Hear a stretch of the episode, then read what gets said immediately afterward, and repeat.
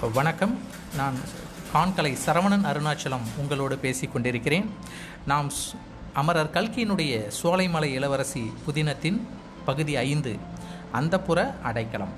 மாரநேந்தல் இளவரசன் அப்போது தான் அடைந்திருந்த நெருக்கடியான நிலைமையை நன்கு உணர்ந்தான் தன்னை துரத்தி கொண்டு வந்த எதிரிகளிடம் அவ்வளவு எளிதாக அகப்பட்டுக் கொள்வதை காட்டிலும் அந்த குறுகிய பாதையில் அவர்களை எதிர்த்து நின்று ஒருவருக்கொருவனாக போரிட்டு தேச துரோகிகளில் எவ்வளவு பேரை கொல்ல முடியுமோ அவ்வளவு பேரையும் கொன்றுவிட்டு தானும் உயிரை விடுவது மேலல்லவா? இவ்விதம் சிந்தித்து கொண்டே பாதையின் ஒரு முடுக்கில் திரும்பிய போது எதிரில் அவன் கண்ட தோற்றம் அதிசயமான எண்ணம் ஒன்றை அவனுக்கு அளித்தது. பாதைக்கு அருகில் நெடுந்தோங்கி வளர்ந்திருந்த ஒரு மரம் எந்த காரணத்தினாலோ அடிவேர் பெயர்ந்து கோட்டை மதிலின் பக்கமாக சாய்ந்திருந்தது. இரண்டு ஒரு தினங்களுக்குள்ளேதான் அந்த பெரிய மரம் அப்படி சாய்ந்திருக்க வேண்டும். அந்த மரத்திலே ஏறி உச்சாணி கிளையை அடைந்தால் அங்கிருந்து சுலபமாக மதில் சுவரின் மேல் குதிக்கலாம். பிறகு மதில் சுவரிலிருந்து கோட்டைக்குள்ளே குதிப்பதில் கஷ்டம் ஒன்றும் இராது. ஏன் அப்படி செய்யக்கூடாது? தன்னை துரத்தி வந்தவர்களிடமிருந்து தப்புவதற்காக ஏன் சோலைமலை கோட்டைக்குள்ளேயே பிரவேசித்து அபாயம் நீங்கும் வரையில் அங்கு ஒளிந்திருக்கக்கூடாது? சோலைமலை கோட்டைக்குள்ளேயே பிரவேசித்து அபாயம் நீங்கும் வரையில் ஏன் அங்கு ஒளிந்திருக்கக்கூடாது? சோலைமலை மகாராஜா அச்சமயம் மாரணேந்தல் கோட்டை வாசலில் எப்போது கோட்டை விழும் என்று காத்து கிடக்கிறார். ஆகையால் இங்கே கட்டுக்காவல் அதிகமாக இருக்க முடியாது. தற்சமயம் பத்திரமாக ஒளிந்து கொண்டிருப்பதற்கு இதுதான் சரியான இடம். கோட்டைக்குள்ளே யாரும் தேட மாட்டார்கள். கோட்டைக்குள் புகுவதற்கு வேண்டிய துணிச்சல் தன்னை தொடர்ந்து வரும் எதிரி வீரர்களுக்கு ஒரு நாளும் இராது. இன்றைக்கு ஒரு பகல் அங்கே ஒளிந்திருந்து இளைப்பாறினால் இரவு இருட்டியதும் வந்த வழி மூலமாகவே வெளியேறி மலையை கடந்து அப்பாலுள்ள பள்ளத்தாக்கை அடைந்து விடலாம். இப்படி எண்ணிய போது பக்கத்து கிராமத்திலிருந்து கொக்கரக்கோ என்று கோழி கூவும் சத்தம் கேட்டது. தன் மனதில் தோன்றிய யோசனையை ஆமோதிக்கும் நல்ல சகுனமாகவே இளவரசன் அதை கருதினான். தட்சணமே சாய்ந்திருந்த மரத்தின் மேல் சரசரவென்று ஏறினான். மரத்தில் இருந்த பட்சிகள் ஏதோ மரநாயோ வேறு கொடிய மிருகமோ ஏறுகிறது என்று எண்ணிக்கொண்டு சிறகுகளை அடித்துக்கொண்டும் கீச் கீச் என்று கத்திக்கொண்டு பறந்தும் ஓடின. அதையெல்லாம் பொருட்படுத்தாமல் இளவரசன் மரத்தின் உச்சியை அடைந்து மதிலின் மேல் குதித்தான். மதில் மேலிருந்து அவன் கோட்டைக்குள்ளே இறங்குவதற்கு அதிக நேரம் ஆகவில்லை.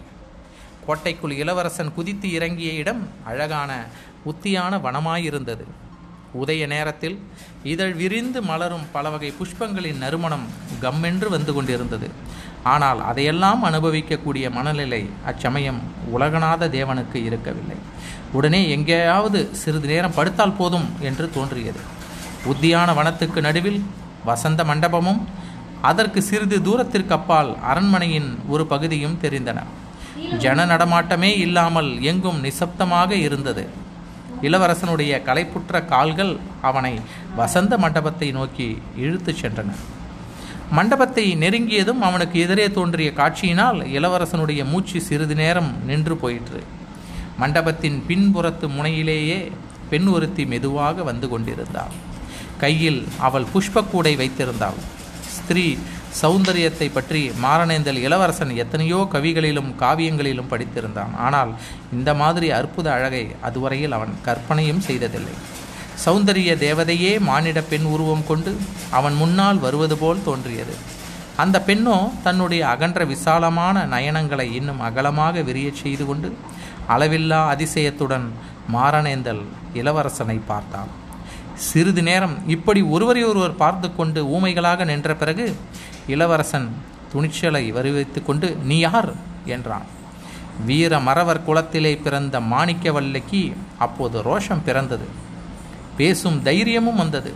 நீ யார் என்றா கேட்கிறாய்? அந்த கேள்வியை நான் அல்லவா கேட்க வேண்டும்? நீ யார்? கோட்டைக்குள் எப்படி புகுந்தாய்? அந்த புறத்து நந்தவனத்துக்குள் என்ன தைரியத்தினால் வந்தாய்? என்று ராமபாணங்களை போன்ற கேள்விகளை தொகுத்தாள். உலகநாத தேவன் அசந்து போய்விட்டான். அவன் சோலைமலை இளவரசியாகத்தான் இருக்க வேண்டும். வேறு யாரும் இவ்வளவு அதிகார தோரணையுடன் பேச முடியாது என்று எண்ணினான். அவளுடைய கேள்விகளுக்கு மறுமொழியாக ஏதாவது சொல்ல வேண்டுமென்று ஆன மட்டும் முயன்றும் ஒரு வார்த்தை கூட அவனால் சொல்ல முடியவில்லை. ஏன் இப்படி விழித்து கொண்டு நிற்கிறாய்? அரண்மனையில் மகாராஜா இல்லாத சமயம் பார்த்து எதையாவது திருடி கொண்டு போகலாம் என்று வந்தாயா? இதோ காவற்காரர்களை கூப்பிடுகிறேன் பார். வேட்டை நாயையும் கொண்டு வரச் சொல்லுகிறேன். இவ்வாறு இளவரசி சொல்லி கொண்டிருந்தபோது கோட்டை மதிலுக்கு அப்பால் சிலர் இறைந்து பேசிக்கொண்டு விரைவாக நடந்து செல்லும் சத்தம் கேட்டது. அந்த சத்தத்தை மாணிக்கவல்லி காது கொடுத்து கவனமாக கேட்டாள். பின்னர் தனக்கு எதிரில் நின்ற வாலிபனை உற்று பார்த்தாள். அவன் முகத்திலே தோன்றிய பீதியின் அறிகுறியையும் கவனித்தாள். அவளுடைய பெண் உள்ளம் சிறிது இரக்கம் அடைந்தது கோட்டை மதிலுக்கு வெளியில் பேச்சு சத்தம் கேட்ட வரையில் அதையே கவனித்து கொண்டிருந்த மாரணேந்தல் இளவரசன் அந்த சத்தம் ஒடுங்கி மறைந்ததும் மாணிக்கவல்லியை பார்த்து அம்மணி ஏதா தெரியாதனமா நான் இங்கே வந்துவிட்டேன். ஆனால் திருடுவதற்கு வரவில்லை. உங்கள் வீட்டில் திருடி எனக்கு ஒன்றும் ஆக வேண்டியதில்லை என்றான். மீண்டும் மாணிக்கவல்லியின் ஆங்காரம் அதிகமாயிற்று. ஓகோ திருடுவதற்கு வரவில்லையா? அப்படியானால் எதற்காக வந்தாயாம்? இதோ பார் என்று சொல்லிவிட்டு மறுபக்கம் திரும்பி செங்கிலித்தேவா என்று கூப்பிட்டாள். அப்போது இளவரசன் ஒரு நொடியில் அவள் அருகில் பாய்ந்து வந்து பலவந்தமாக அவளுடைய வாயை தன் கைகளினால் மூடினான். எதிர்பாராத இந்த காரியத்தினால் திகைத்து சிறிது நேரம் செயலற்று நின்ற இளவரசி சுய நினைவு வந்ததும் சட்டென்று அவனுடைய கைகளை அப்புறப்படுத்திவிட்டு கொஞ்ச தூரம் அப்பால் போய் நின்றான். அவனை பார்வையினாலேயே எரித்து விடுபவள் போல் ஏறிட்டு பார்த்து என்ன துணிச்சல் உனக்கு? என்று கேட்டாள். கோபத்தினாலும் ஆங்காரத்தினாலும் அவளுடைய உடல் நடுங்கியது போல் குரலும் நடுங்கியது. உலகநாத தேவன் தான் பதற்றப்பட்டு செய்த காரியம் எவ்வளவு அடாதது என்பதை உணர்ந்திருந்தான். எனவே முன்னை காட்டிலும் பணிவுடன் இரக்கம் ததும்பிய குறையல் குரலில் அம்மணி உன்னை மன்றாடி கேட்டுக்கொள்கிறேன். மன்னிக்க வேண்டும். என்னை தொடர்ந்து வரும் எதிரிகளிடம் அகப்படாமல் தப்புவதற்காக இங்கே வந்தேன். என்னை அவர்களிடம் காட்டி கொடுத்து விடாதே. அடைக்கலம் என்று வந்தவர்களை காட்டி கொடுப்பது தர்மமா? சோலைமலை ராஜகுமாரிக்கு அழகாகுமா? என்றான். இந்த வார்த்தைகள் மாணிக்கவல்லியின் உள்ளக்கடலில் பெரும் கொந்தளிப்பை உண்டாக்கின. ஒரு பக்கம் ஆங்காரமும் இன்னொரு பக்கம் ஆனந்தமும் பொங்கி வந்தன. ஆகா என்னை இன்னார் என்று தெரிந்துமா இப்படி செய்தாய்? உன்னை என்ன செய்கிறேன் பார்? என்று அவள் கொதிப்புடன் கூறினாள். என்றாலும் குரலில் முன்னைப்போல் அவ்வளவு கடுமை தொனிக்கவில்லை. நீ என்னை என்ன செய்தாலும் சரிதான். உன் கையால் பெறுகிற தண்டனையை பெரிய பாக்கியமாக கருதுவேன். ஆனால் என் பகைவர்களிடம் மட்டும் என்னை காட்டிக் கொடுக்க வேண்டாம். அப்படி செய்தால் அப்புறம் என் ஆயுள் உள்ள வரைக்கும் வருத்தப்படுவாய் என்றான் இளவரசன் மாணிக்கவல்லி மேலும் சாந்தமடைந்து இவ்வளவெல்லாம் கருப்பங்கட்டிய போல் இனிக்க இனிக்க பேசுகிறாய். ஆனால் நீ யார் என்று மட்டும் இன்னும் சொல்லவில்லைப்பா என்றாள். நான் யாராயிருந்தால் என்ன? தற்சமயம் ஒரு அனாதை திக்கற்றவன் சேலை உடுத்திய பெண்ணிடம் வந்து அடைக்கலம் கேட்பவன். இச்சமயம் எனக்கு அடைக்கலம் கொடுத்தால் என்றென்றைக்கும் நன்றி மறவாமல் உன்னை நினைத்து கொண்டிருப்பேன். மாரணேந்தல் மகாராஜாவின் மகனாக பிறந்துவிட்டு இப்படியெல்லாம் கெஞ்சுவதற்கு வெட்கமில்லையா? என்று மாணிக்கவல்லி கேட்டபோது மாரணேந்தல் இளவரசனுக்கு தூக்கி வாரி போட்டது என்றால் அது மிகவும் குறைத்து சொன்னதே ஆகும். சிறிது நேரம் திறந்த வாய் மூடாமல் நின்ற பிறகு பெருமுயற்சி செய்து என்னை எப்படி உனக்கு தெரியும்? என்று கேட்டான். ஏன் தெரியாது? நன்றாக தெரியும். உன்னை போன்ற படம் ஒன்று எங்கள் அரண்மனையில் இருந்தது. இருந்தது என்றால்? இப்போது இல்லையா? இப்போது இல்லை. ஆறு மாதத்திற்கு முன் ஒரு நாள் அதை அப்பா சுக்குநராக கிழித்து போட்டு காலால் மிதி மிதி என்று மிதித்தார். ஏன் இப்படி செய்கிறீர்கள்? என்று நான் கேட்டேன். அதற்கு பதிலாக மாரணேந்தல் இளவரசனாகிய நீ ஒரு நாள் அவர் கையில் சிக்கிக் கொள்வாய் என்றும் அப்போது பனிரெண்டு வேட்டை நாய்களை உன்மேல் சேர்ந்தாற்போல் ஏவி விடப் போவதாகவும் அவர் சொன்னார். இதை கேட்ட இளவரசனுக்கு உடம்பெல்லாம் சிலிர்த்தது. அம்மம்மா எவ்வளவு கொடுமையான மனிதர் என்றான். அப்பா ஒன்றும் கொடுமையான மனிதர் அல்ல. நீ மட்டும் அவரை பற்றி அப்படியெல்லாம் பரிகாசம் செய்து பேசலாமா? அதை நினைத்து பார்த்தால் எனக்கே உன் பேரில் பன்னிரண்டு வேட்டை நாய்களை ஏவி விடலாம் என்று தோன்றுகிறது. அம்மணி உன் தகப்பனாரை பற்றி நான் சில சமயம் பரிகாசமாக பேசியது உண்மைதான். ஆனால் அதெல்லாம் அவர் அந்நியர்களாகிய வெள்ளைக்காரர்களுக்கு இடம் கொடுத்து தேசத்தை காட்டி கொடுக்கிறாரே என்ற வருத்தத்தினாலேதான் அவர் மட்டும் வெள்ளைக்காரர்களை சோலைமலை சமஸ்தானத்திலிருந்து விரட்டி அடித்துவிட்டு முன்போல் சுதந்திரமாய் இருக்கட்டும். நான் அவருடைய காலில் விழுந்து அவரை பற்றி கேலி பேசியதற்கெல்லாம் ஆயிரம் தடவை மன்னிப்பு கேட்டுக்கொள்கிறேன் வெள்ளைக்காரர்கள் மீது உனக்கு ஏன் இவ்வளவு ஆத்திரம்? உன்னை என்ன செய்தார்கள்? வெள்ளைக்கார சாதியார் எவ்வளவு நல்லவர்கள் என்றும் கெட்டிக்காரர்கள் என்றும் அப்பா சொல்லுகிறார்.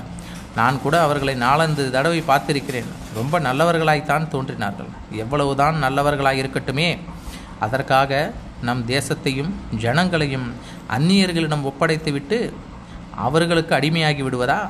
வெள்ளைக்காரர்கள் நல்லவர்களாக இருப்பதெல்லாம் வெறும் நடிப்பு. இந்த தேசம் முழுவதையும் கைப்பற்றி அரசாண்டு இங்கேயுள்ள பணத்தையெல்லாம் கொண்டு போக வேண்டும் என்பதுதான் அவர்களுடைய எண்ணம். அதற்காக முதலில் நல்லவர்கள் போல நடிக்கிறார்கள். போக போக அவர்களுடைய உண்மை சுரூபத்தை காட்டுவார்கள். நீ வேண்டுமானால் பார்த்து கொண்டே இரு. மாரணேந்தல் ராஜ்யத்தை கைப்பற்றியதும் கொஞ்ச நாளைக்கெல்லாம் ஏதாவது ஒரு காரணத்தை வைத்துக்கொண்டு சோலைமலை ராஜ்யத்தையும் கைப்பற்றுகிறார்களா இல்லையா என்று நீயே பார். இவ்வளவெல்லாம் பேசுகிறாயே மாரணேந்தல் கோட்டையில் பெரிய சண்டை நடக்கும்போது நீ ஏன் இங்கே வந்து ஒளிந்து கொண்டிருக்கிறாய்? சண்டைக்கு பயந்து கொண்டுதானே? மறவர் குலத்தில் பிறந்த வீரன் இப்படி சண்டைக்கு பயந்து கொண்டு ஓடலாமா? அம்மணி நீ சொல்வது உண்மைதான். ஆனால் என்னுடைய சொந்த விருப்பத்தினால் நான் ஓடி வரவில்லை. சண்டைக்கு பயந்து கொண்டும் ஓடி வரவில்லை. என் தந்தையின் விருப்பத்தை தட்ட முடியாமல் வெளியேறி வந்தேன். உனக்கும் எனக்கும் உன்னுடைய வம்சத்துக்கும் என்னுடைய வம்சத்துக்கும் இந்த பாரத தேசத்துக்குமே விரோதிகளான அந்நியர்களை எப்படியாவது விரட்டுவதற்கே வழி தேடுவதற்காகவே வந்தேன். அதற்காகத்தான் உன்னிடம் அடைக்கலம் கேட்கிறேன். அதற்காகவே எதிரிகளிடம் என்னை காட்டிக் கொடுக்க வேண்டாம் என்று உன்னை கெஞ்சி கேட்டுக்கொள்கிறேன் என்று மாரணேந்தல் இளவரசன் உணர்ச்சி ததும்ப பேசினான். அவனுடைய வார்த்தைகள் மாணிக்கவல்லியின் மனத்தை பெரிதும் கனியச் செய்து அவளுடைய கண்களில் கண்ணீர் துளிகளையும் வருவித்தன. ஆயினும் அதை அவள் ஒப்புக்கொள்ள விரும்பவில்லை. உங்களுடைய விவகாரம் எல்லாம் எனக்கு தெரியாது. பார்க்க போனால் நான் அந்த புறத்தில் அடைபட்டு கிடக்கும் பெண்தானே. இந்த கோட்டையின் மதிலுக்கு அப்பால் நான் சென்றதே இல்லை. அரண்மனை உப்பரிகையிலிருந்து பார்த்தால் தெரியும். மலையையும் காடுகளையும் தவிர வேறு எதையும் நான் பார்த்ததே இல்லை. தேசம் ராஜ்யம் சுதந்திரம் அடிமைத்தனம் என்பதையெல்லாம் நான் என்ன கண்டேன்? உன் தகப்பனாருடைய வார்த்தை உனக்கு எப்படி பெரிதோ அப்படியே என் தகப்பனாரின் விருப்பம் எனக்கு பெரிது. நியாயமாக பார்த்தா என் தகப்பனாரின் ஜென்ம விரோதியான உன்னை நான் உடனே காவற்காரர்களிடம் பிடித்து கொடுத்திருக்க வேண்டும். அதிலும் அந்த புறத்து நவந்தவனத்துக்குள் வந் வர துணிந்த உன்னிடம் துளி கூட தாட்சண்யம் பார்க்கக்கூடாது. ஆனாலும் நீ அடைக்கலம் என்றும் காப்பாற்ற வேண்டும் என்றும் சொல்லுகிறபடியால் உன்னை காட்டிக் கொடுக்க எனக்கு மனம் வரவில்லை. உன்னிடம் மேலும் பேசிக்கொண்டு நிற்கவும் எனக்கு இஷ்டமில்லை. வந்த வழியாக நீ உடனே புறப்பட்டு போய்விடு. இவ்விதம் இளவரசி மிக கடுமையான குரலில் அதிகார துணியில் கூறினாள்.